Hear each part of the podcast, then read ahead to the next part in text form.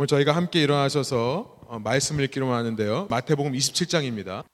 마태복음 27장 11절부터 26절의 말씀 사순절 묵상 두 번째 시간으로요. 그 피를 우리와 우리 자손에게 돌릴지어다라는 제목으로 말씀 나누기 원합니다. 저희 여러분이 한 절씩 번갈아 가면서 읽고 마지막 절 함께 읽겠습니다.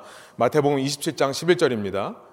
예수께서 총독 앞에 섰음에 총독이 물어 이르되 내가 유대인의 왕이냐 예수께서 대답하시되 내 말이 옳도다 하시고 대제사장들과 장로들에게 고발을 당하되 아무 대답도 아니하시는지라.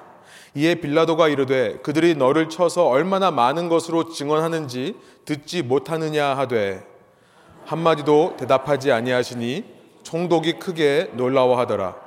명절이 되면 총독이 무리의 청원대로 죄수 한 사람을 놓아주는 전례가 있더니 그때 바라바라 하는 유명한 죄수가 있는데 그들이 모였을 때에 빌라도가 물어 이르되 너희는 내가 누구를 너에게 놓아주기를 원하느냐? 바라바냐? 그리스도라 하는 예수냐 하니? 이는 그가 그들의 시기로 예수를 넘겨준 줄 알미더라. 총독이 재판석에 앉았을 때에 그의 아내가 사람을 보내어 이르되 저 옳은 사람에게 아무 상관도 하지 마옵소서. 오늘 꿈에 내가 그 사람으로 인하여 애를 많이 태웠나이다 하더라. 대제사장들과 장로들이 무리를 권하여 바라바를 달라 하게 하고 예수를 죽이자 하게 하였더니 총독이 대답하여 이르되 둘 중에 누구를 너에게 놓아 주기를 원하느냐? 이르되 바라바로소이다. 빌라도가 이르되 그러면 그리스도라 하는 예수를 내가 어떻게 하랴? 그들이 다 이르되 십자가에 못 박혀야 하겠나이다. 빌라도가 이르되 어찌미냐? 무슨 악한 일을 하였느냐? 그들이 더욱 소리질러 이르되 십자가에 못 박혀야 하겠나이다 하는지라 빌라도가 아무 성과도 없이 도리어 밀란이 나려는 것을 보고 물을 가져다가 무리 앞에서 손을 씻으며 이르되 이 사람의 피에 대하여 나는 무죄하니 너희가 당하라. 백성이 다 대답하여 이르되 그 피를 우리와 우리 자손에게 돌릴지어다 하거늘 함께 읽겠습니다. 이에 바라바는 그들에게 놓아주고 예수는 채찍질하고 십자가에 못 박히게 넘겨주니라. 아멘. 이렇게 앉으셔서 말씀 나누겠습니다. 마태복음 27장의 말씀을 가지고 사순절 동안 묵상하는 내용으로 어, 저희가 좀 나누려고 합니다. 그래서 이전 좀 강의 설교보다는 좀 이렇게 성경 공부식에 받아 적는 설교보다는 좀 묵상을 하면서 저희가 말씀을 나눴으면 좋겠고요. 오늘 주일날 나누는 말씀을 가지고 여러분이 또 한 주간 동안 묵상하시기 바랍니다. 이 말씀을 묵상하시면서 주님에 대해서 십자가에 대해서 더 묵상하실 때 은혜가 넘치기 원합니다. 어, 예수님은 유대인의 이 최고 종교 지도자라고 할 수 있는 대제사장들과요, 이 유대인들의 정치 지도자라고 할 수 있는 장로들에게 의해서 불법적인 밤샘 재판을 받으십니다. 지난 시간 저희가 살펴봤었죠. 이렇게 종교 지도자들과 정치 지도자들로부터 불법적인 재판을 받으신 예수님께서는요, 날이 밝자 로마의 총독인 빌라도에게 넘겨집니다. 당시 유대인들은요, 로마 왕국의 식민 통치 아래에서 생활을 했습니다. 로마 왕국의 지배를 받던 상황이에요. 그렇기 때문에 아무리 재판을 해서 누군가를 죽이려 한다 하더라도 유대인에게는 그 형을 집행할 수 있는 권리가 없습니다. 재판을 한다 해도 이거를 persecute 할 수 있는, 집행할 수 있는 권한은 없습니다. 로마 왕국의 법에 따라 로마 왕국이 정한 심판 절차에 따라 재판을 해서요, 퍼니시 해야 되는 거고요. 처벌해야 되는 거고요. 이것은 반드시 로마 왕국에서 세운 지도자를 통해서만 이루어지는 일이었습니다. 그래서 이제 대제사장들과 장로들의 무리는 로마 왕국의 총독인 빌라도에게 예수님을 넘겨주는 겁니다.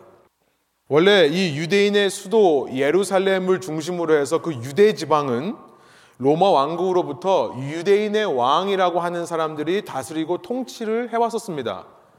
유대인의 왕이라는 칭호가 있었어요. 특별히 우리가 마태복음 2장 처음에서 발견한 헤롯이라는 왕이 바로 로마로부터 이 유대인들을 다스리라고 권리를 받은 권한을 받은 유대인의 왕이었습니다. The King of the Jews예요. 첫 번째가 헤롯 대왕이라는 사람입니다. 여러분 주보에 있습니다. 주전 37년서부터 주전 4년까지 통치를 했던 사람입니다. 마태복음 2장에 보면 예수님의 탄생 이야기에 등장하는 헤롯이 바로 이 헤롯 대왕입니다. 그는 자신 외에 또 다른 유대인의 왕이 태어났다는 소식을 듣고요. 그 왕을 죽이기 위해 두 살 이하의 어린 아이들을 전부 죽이는 살인을 저지릅니다. 로마 왕국의 지도자가 아니었지만 이가 이렇게 살인을 명할 수 있었던 것은 뭐냐면 로마 왕국으로부터 유대인의 왕이라는 권한을 받았기 때문에 살인을 저질 수 있었던 것입니다. 그러나 이 헤롯이 죽고 난 후에 이 헤롯의 아들인 아킬레오, 헤롯 아킬레오라는 사람이 그 왕위를 물려받는데요. 마태복음 2장 22절에 나와 있습니다. 유대 지방에서 유대인의 왕이 됩니다. 그러나 이 아켈라오는요, 아버지보다 더 폭력적이고 아버지 헤롯보다 더 잔인했던 사람이었던 모양입니다. 그가 왕에 오르자마자 유대인들이 당시 로마 황제였던 아우구스투스한테요, 항의를 했어요. complain, 항소를 했습니다. 그가 통치한 지 채 10년이 안 돼서 그래서 그는 왕위로부터 폐위되는 일이 벌어집니다. 이 사람이 너무나 잔인하고 너무나 백성들을 괴롭혔기 때문에 항소를 해서 왕이 폐위를 시켰어요. 이렇게 한번 폐위가 된 다음부터는 이제 로마 왕국에서 유대인의 왕을 세우지 않았습니다. 오늘 본문에 나오는 빌라도처럼 총독이라고 하는 사람, prefect라고 하는 사람, 혹은 governor라고 하는 사람을 세워서 유대 지역을 다스렸고요. 주보에 보시면 그 총독 중에 하나가 Pontius Pilate, 어, 본디오 빌라도였던 것입니다. 이 빌라도에게 예수님을 넘기면서요, 이 유대인 종교 지도자들과 정치 지도자들은요, 예수님을 한마디로 유대인의 왕이다라고 소개를 했던 모양입니다. 오늘 본문 11절을 보니까 빌라도가 예수님에 대해서 내가 유대인의 왕이냐 라고 물어보는 그런 장면이 나오죠. 로마의 총독 앞에서 예수님을 유대인의 왕이라고 얘기를 하면 아니 지금 유대인의 왕들이 문제를 일으켜서 없애버리고 가버너를 두었는데 이 총독이 또 다른 유대인의 왕이 있다고 하면 아마 급하게 일을 처리할 것 같아서 그렇게 말을 했던 것 같아요. 또 과거 헤롯이 그랬던 것처럼 빌라도 총독이 이 자기 외에 또 다른 왕이 있다 그러면 그 왕을 죽이기 위해 없애기 위해 수단과 방법을 가리지 않을 거라 생각한 모양입니다. 이들은 이렇게 예수님을 고소할 때 빌라도에게 넘겨주면서 그를 가리켜서 유대인의 왕이라고 말했을 뿐만 아니라요. 오늘 본문 12절과 13절을 보니까 그 총독 앞에서 수많은 거짓 증언들을 말하고 있는 것이 나와 있습니다. 12절 13절 제가 한번 읽어보겠습니다. 대제사장들과 장로들에게 고발을 당하되 아무 대답도 아니하시는지라 이에 빌라도가 이르되 그들이 너를 쳐서 얼마나 많은 것으로 증언하는지 듣지 못하느냐 하되 우리가 이전에 살펴봤지만 이 대제사장들과 장로들이 하는 모든 증언들은 전부 거짓 증언이었다라고 말씀을 드렸었죠. 이들은 예수님에 대한 미움이 얼마나 컸는지 총독 앞에서 온갖 거짓말로 이 예수님을 모함하고 있는 겁니다. 그런데요, 이들은 이렇게 거짓 모함을 할 뿐만 아니라 이제 우리가 오늘 본문 15절부터 26절에 나오는 바라바의 이야기를 통해서 살펴보면요.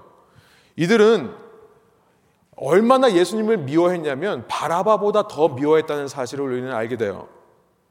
바라바라는 사람, 이 사람은요, 죄가 명백하게 증명된 사람입니다. 주보에 있습니다만 마가복음 15장 7절에 보면은 그의 죄가 분명히 적혀 있습니다. 로마 정부에 대항해서 폭동을 일으켰다가 거기서 살인을 저질러서 체포된 자다라고 되어 있고요. 요한복음 18장 40절에 보면 바라바는 강도였다라고 되어 있습니다. 살인자이기도 하고 강도이기도 하고 범법자이기도 한 이 사람. 누가 봐도 죄의 증거가 명백한 사람인데도 불구하고 이 대제사장들과 장로들은요. 빌라도가 둘 중에 하나를 놓아주겠다라고 하니까 바라바를 놓아주십시오라고 얘기를 하는 거예요. 예수님을 그만큼 싫어하는 겁니다. 결국 아무 죄를 찾을 수 없는 예수님은 잡아서 십자가에 달리게 되고요. 죄가 명백한 이 바라바라는 사람은 놓이게 되는 이야기. 그 무리의 요구에 그 대제사장들과 장로의 요구에 빌라도라고 하는 총독은 그렇게 그들이 원하는 대로 바라바는 놓아주고 예수님은 채찍질하여 십자가로 넘겨주는 그 이야기가 오늘 본문의 내용인 것입니다. 우리가 이 본문을 가지고 우리에게 묵상을 하고자 하는데요. 여러분 제가 묵상에 대해서 말씀드렸지만 묵상하실 때 본문에 나오는 인물들에게 차례차례로 내가 그 인물이라고 생각해 보고 그 인물의 자리에 나를 대입해서 집어넣어서 putting myself in their shoes 그 사람들의 입장에서 말씀을 묵상하면 풍성하다고 말씀을 드렸죠. 그래서 저도 똑같이 하려고 합니다.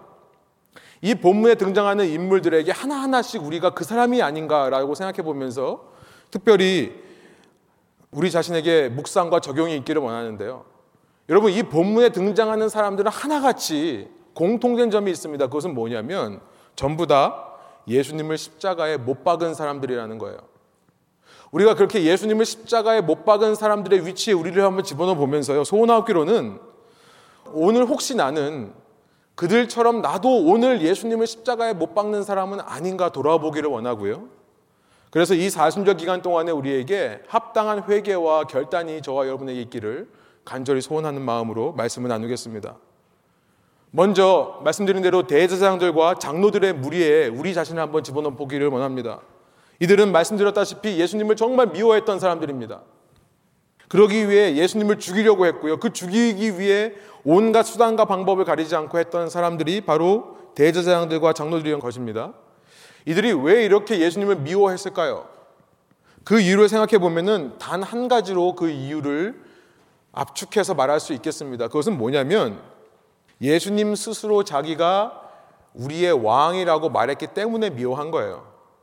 예수님께서 처음부터 당신을 가리켜서 유대인의 왕이라고 말씀을 하셨고 예수님 주위에 있는 사람들이 자꾸만 예수님을 가리켜서 그가 메시아다, 우리의 왕이다, 그리스도다, 하나님의 아들이다라고 한 것들을 말해왔기 때문에 대제사장과 장로들이 예수님을 미워한 것이라 우리가 이해할 수 있겠죠.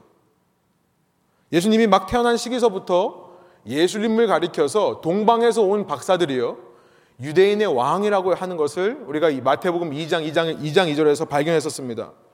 동방에서 온 이방인들이요. 예루살렘에 있는 이 종교 주자들과 정치 주자들도 알아보지 못하는 예수라는 사람을 가리켜서 유대인의 왕이라고 얘기를 하니까 소동이 나는 거예요.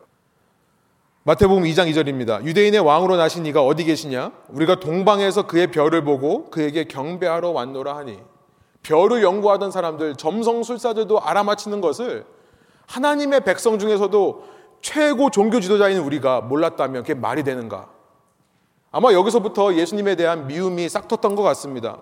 이후 예수님은 이 땅에서 끊임없이 자기 자신을 가리켜서 하나님의 아들이라고 말씀을 하셨고요. 그 주위에 있는 사람들도 그렇게 고백을 했습니다. 여러분 주부에 있습니다. 가는 곳마다 무리들은 예수님을 가리켜서 다윗의 자손이라고 외쳤습니다. 메시아라는 말이에요. 유대인들이 기다리던 왕이라고 말하는 것입니다.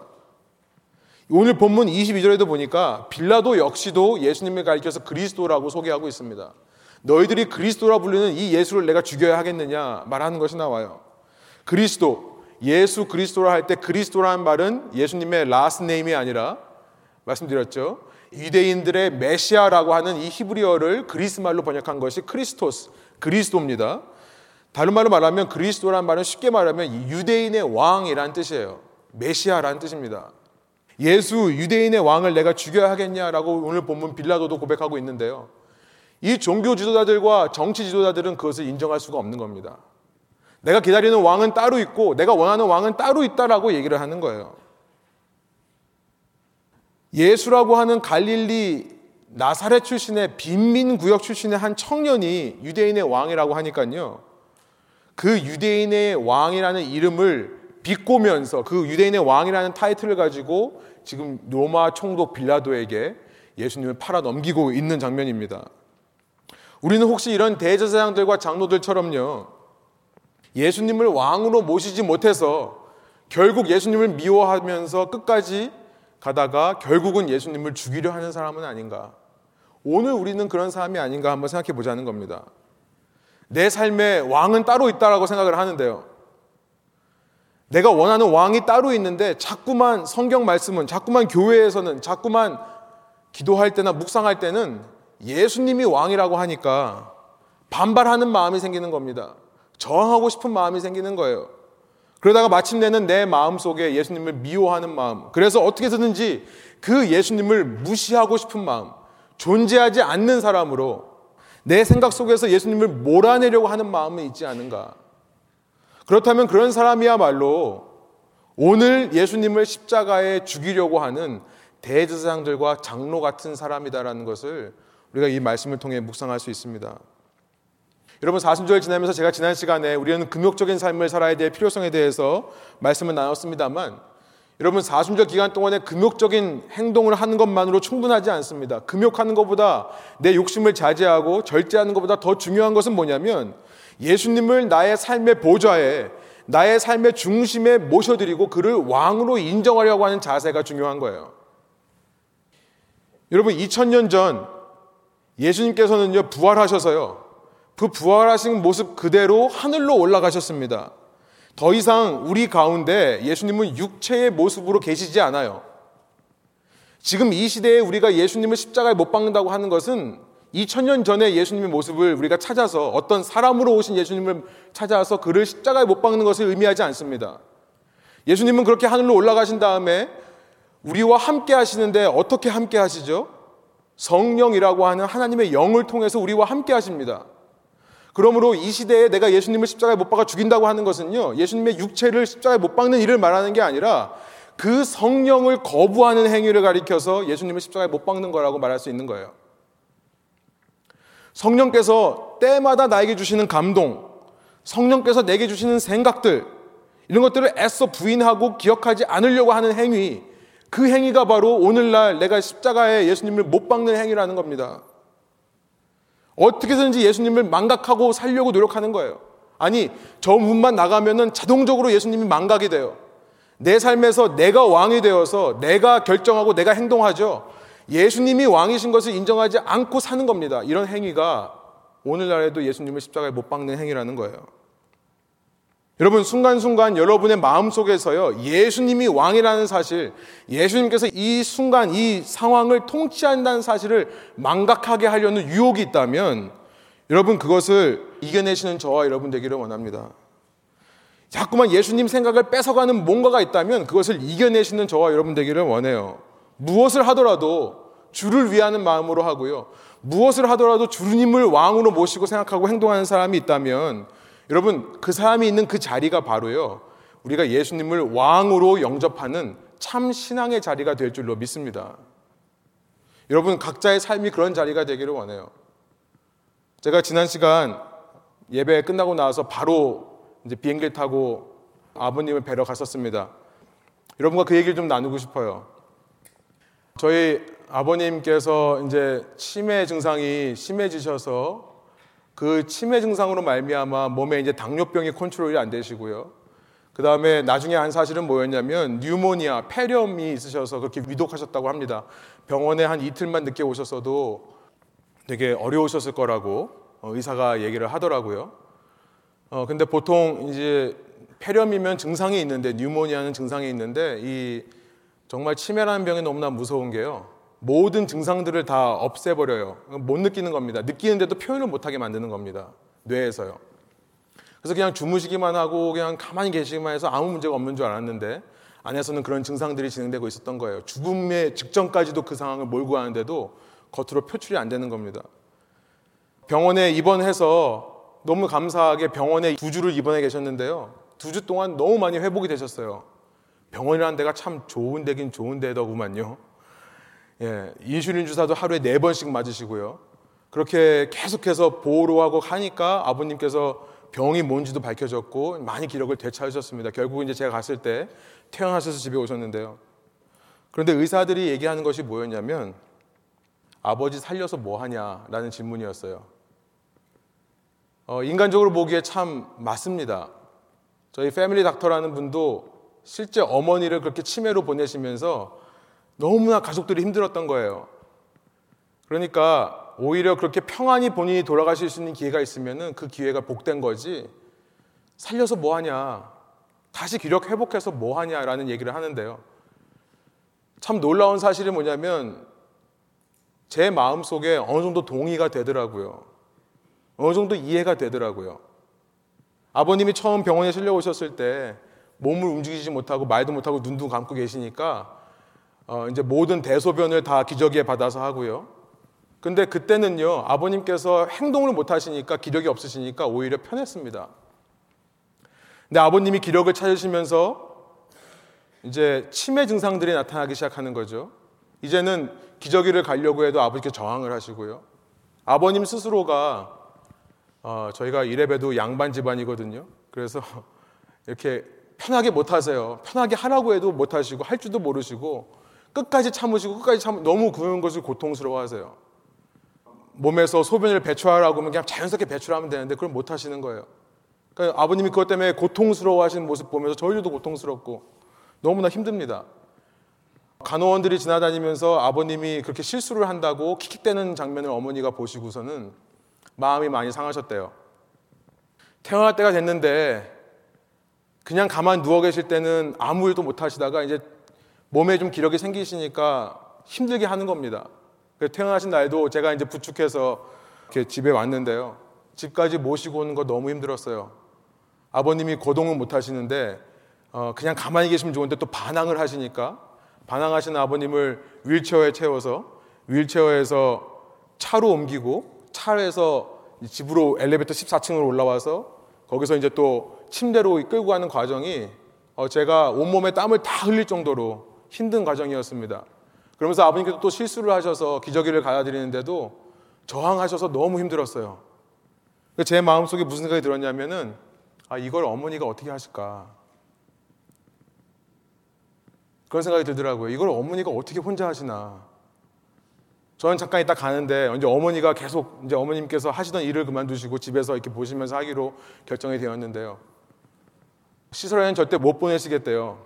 아버님 시설 가서 있는 것은 본인이 허락이 안 된다고 그래서 그렇게 모시기로 결정을 했는데 아 이걸 어떻게 하실까 혼자 그런 생각이 들면서 어머님한테 그런 얘기를 제가 했어요. 어머님 아버지가 지금 병원에 2주 있으면서 그나마 기저귀에다가 하시는 거가 조금 익숙해졌는데 아무리 싫다고 해도 이제 집이면 바로 화장실에 있으니까 가시겠다고 할 거거든요.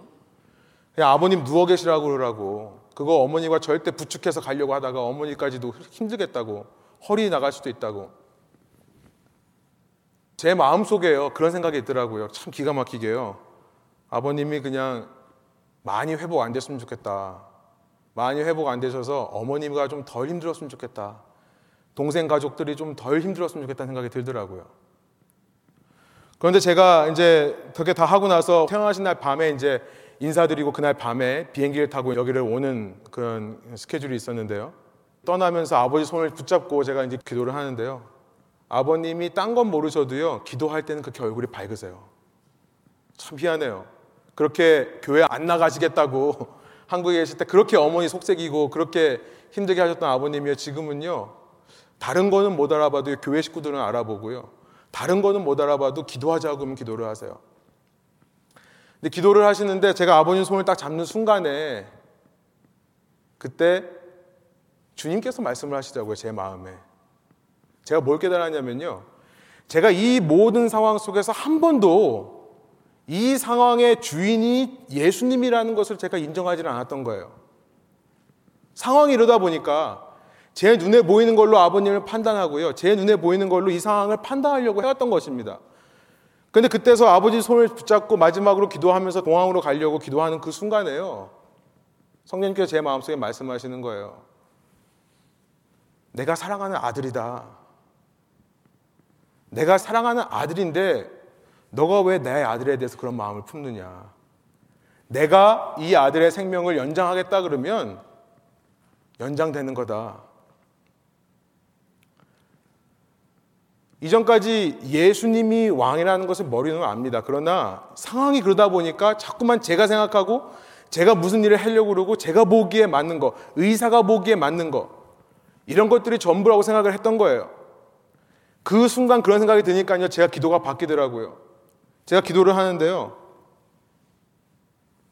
아버님 정말 건강하게 해주셔서 감사합니다. 회복해 주셔서 감사합니다. 계속해서 저희 아버님 하나님께서 부르시는 그날까지 건강하게 살다 가게 해주십시오. 어, 그런 기도가 막 터져 나오더라고요. 어머님하고 같이 그렇게 기도를 하고 공항에서 떠나서 집으로 왔습니다. 이거 시애틀로 왔는데요. 너무 감사한 게요. 그날 밤에 저는 저의 기도의 힘이라고 믿어요. 제 자신은. 근데 아버님께서 갑자기 일어나셔서 샤워하셔야 되겠다고. 근데 너무 놀라운 게 아버님이 혼자 거동을 못 하셨거든요. 근데 그날 밤에 일어나셔서 본인이 혼자 서 계시고 어머님께서 그냥 이렇게 비누질만 해주면 되는 정도로 샤워를 하셨다는 소식을 듣고 제가 깜짝 놀랐습니다. 제가 어머님한테는 샤워시킬 생각도 하지 마시고 그냥 와이브로 몸 닦이시고 제가 와이브를 막 이렇게 한 박스를 사놓고 왔거든요. 근데 아버님이 그렇게 일어나셔서 했다는 게 너무 놀라워요. 그래서 제가 어머님한테 그랬어요. 아버님이 이제부터 화장실 가시겠다 그러면은 한번 부축해서 한번 해보시라고. 아버님이 편하신 걸로 한번 해보라고. 순간순간 우리가요, 예수님을 왕으로 인정하지는 못해요. 예수님께서 이곳에 다스리고 통치하신다는 생각을 인정하지 못합니다. 우리가 보기에는 우리 아버지께서 빨리 편하게 가시는 게 최고라고 생각을 해요. 그러나 예수님은 말씀하십니다.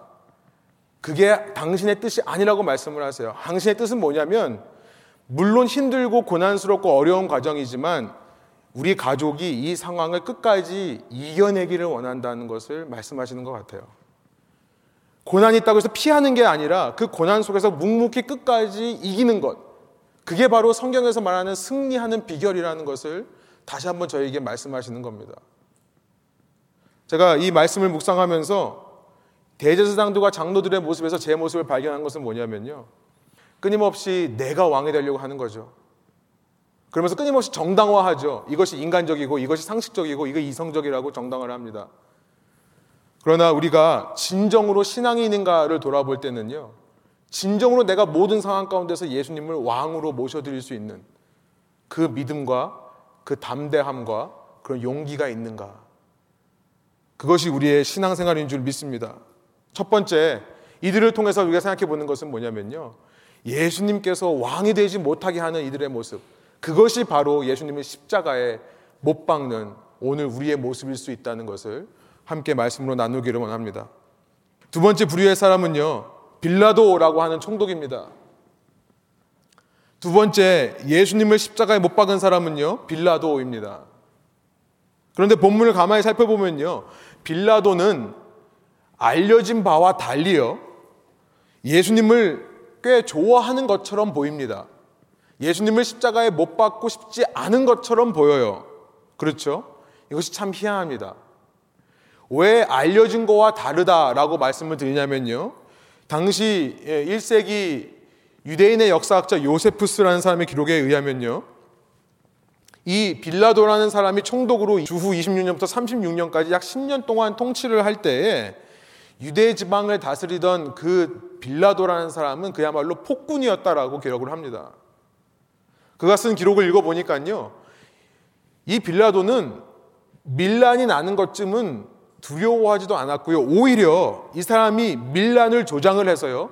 밀란을 일으키는 사람을 그 죄목을 가지고 처형시키는 그걸 빌미로 해서 처형시키는 이렇게 무지막지한 사람이었다는 것을 역사가 기록하고 있습니다. 그 사람들을 죽일 때도요, 자기 손으로 손수 죽이던 사람이 바로 빌라도였던 거예요. 무시무시한 폭군이고 어마어마하게 정말 간이 부은 사람이죠. 그런데 그런 그가 오늘 본문에 보니까 예수님을 좋아하는 것처럼 보여요.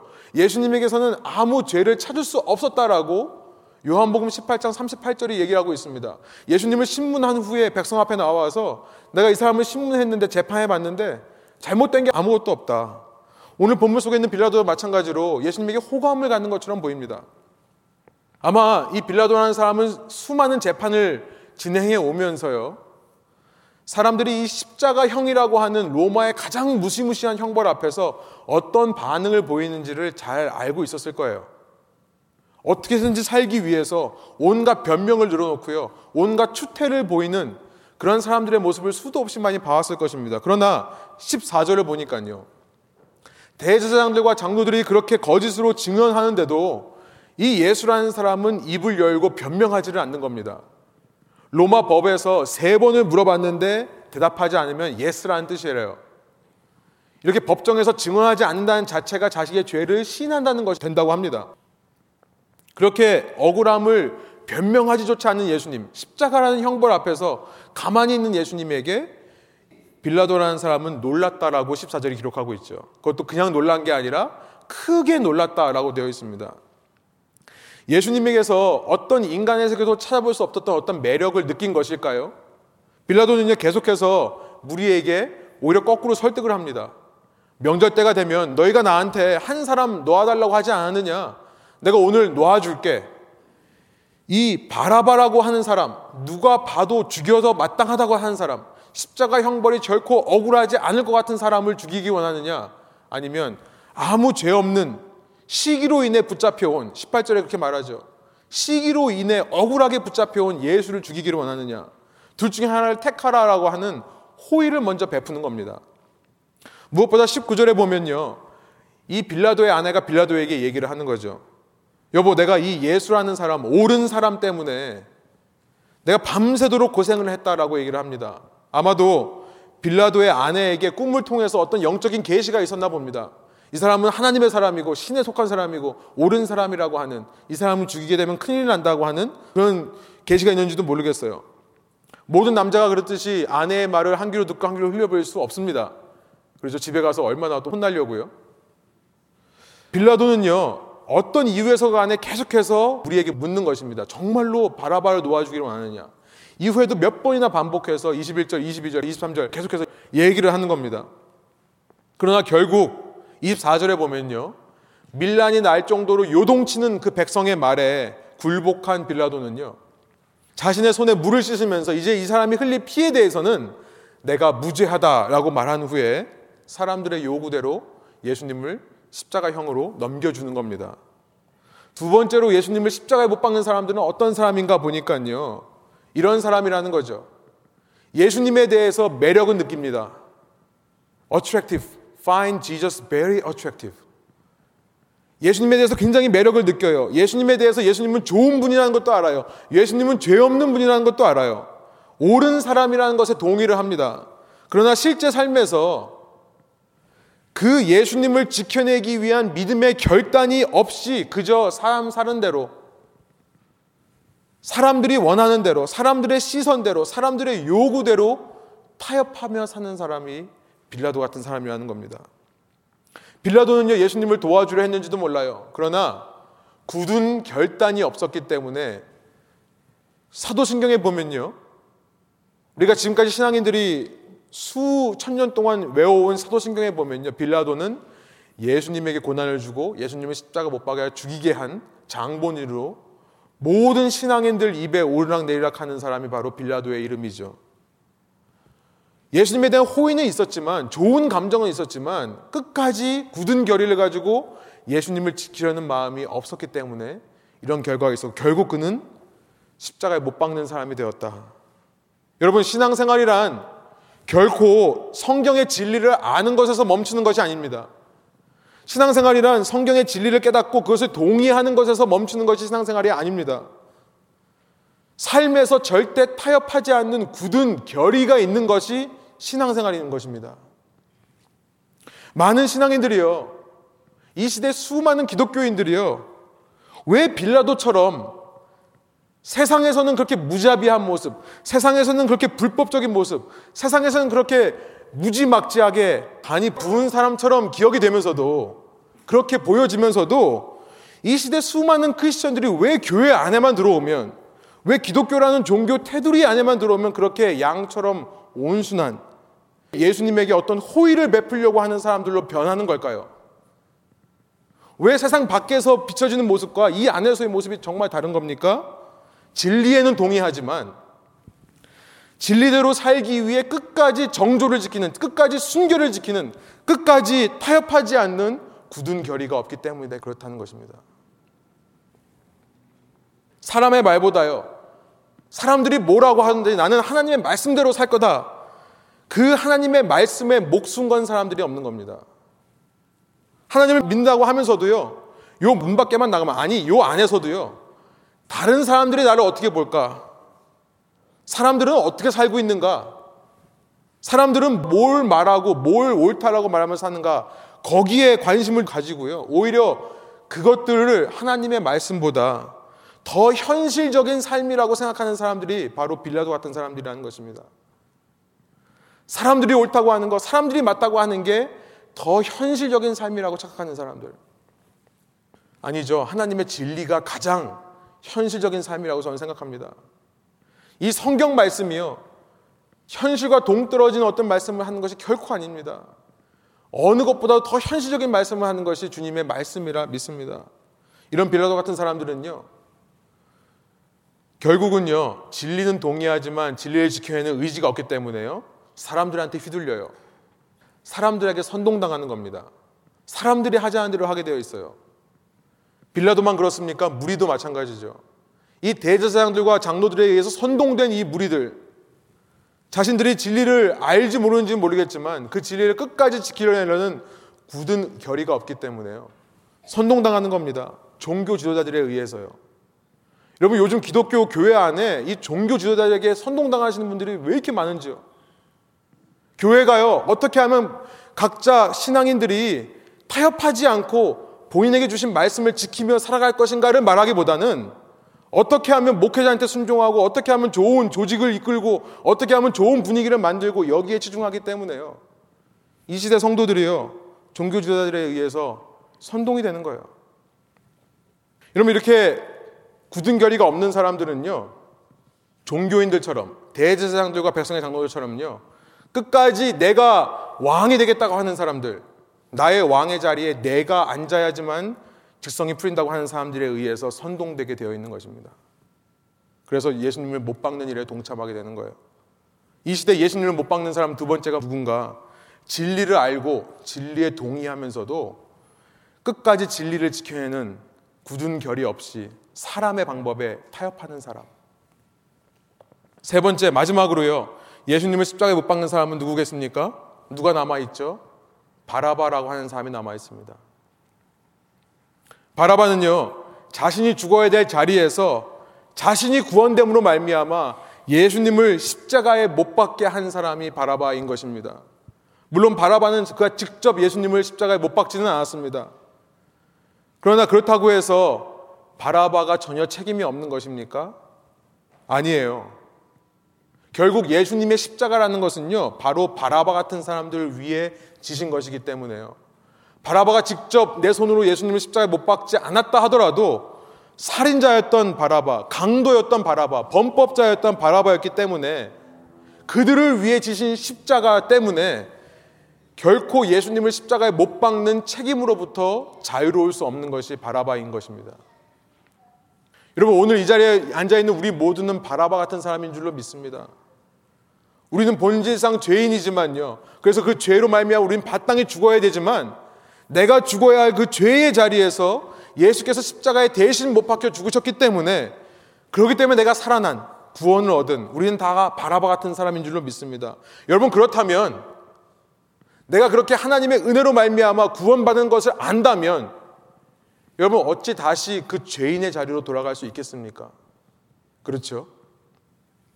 바라바가 다시 살인자로 강도하는 자로 백성들을 선동해서 반란을 일으키는 자로 범법하는 자로 살아갈 수 있겠습니까? 내가 예수님의 은혜를 체험했다 하고서도 또 다시 계속해서 그 죄인의 자리를 당연하게 생각한다면 여러분 아직 은혜를 느낀 게 아니죠. 은혜를 체험한 게 아닙니다. 왜냐하면 내가 다시 그 죄인 된 자리로 돌아간다고 한다는 것은 예수님을 다시 십자가에 못 박는 일이 되기 때문에 그렇습니다. 베드로후서 2장 20절부터 21절에 이런 말씀이 있습니다. 만일 그들이 우리 주 대신 구주 예수 그리스도를 알므로 세상의 더러움을 피한 후에 다시 그 중에 얽매이고 지면 그 나중 형편이 처음보다 더 심하리니 의의 도를 안 후에 받은 거룩한 명령을 저버리는 것보다 알지 못하는 것이 도리어 그들에게 나으니라. 참된 속담에 이르기를 개가 그 토하였던 곳에 돌아가고 돼지가 씻었다가 더러운 구덩이에 도로 누웠다 하는 말이 그들에게 응하였도다. 로마서 6장 6절입니다. 우리가 알거니와 우리의 옛 사람이 예수와 함께 십자가에 못 박힌 것은 죄의 몸이 죽어 다시는 우리가 죄의 종노릇 하지 아니하려 함이니. 여러분 이것이 복음입니다. 내가 바라바라는 사실을 기억할 때요. 내가 진정으로 예수님과 함께 십자가에 못 박힌 사람이라면 죄의 종노릇에서 벗어났음을 기쁨으로 선포하는 것이 복음이고 이것이 바로 좋은 소식이 되는 겁니다. 굿뉴스가 되는 거예요.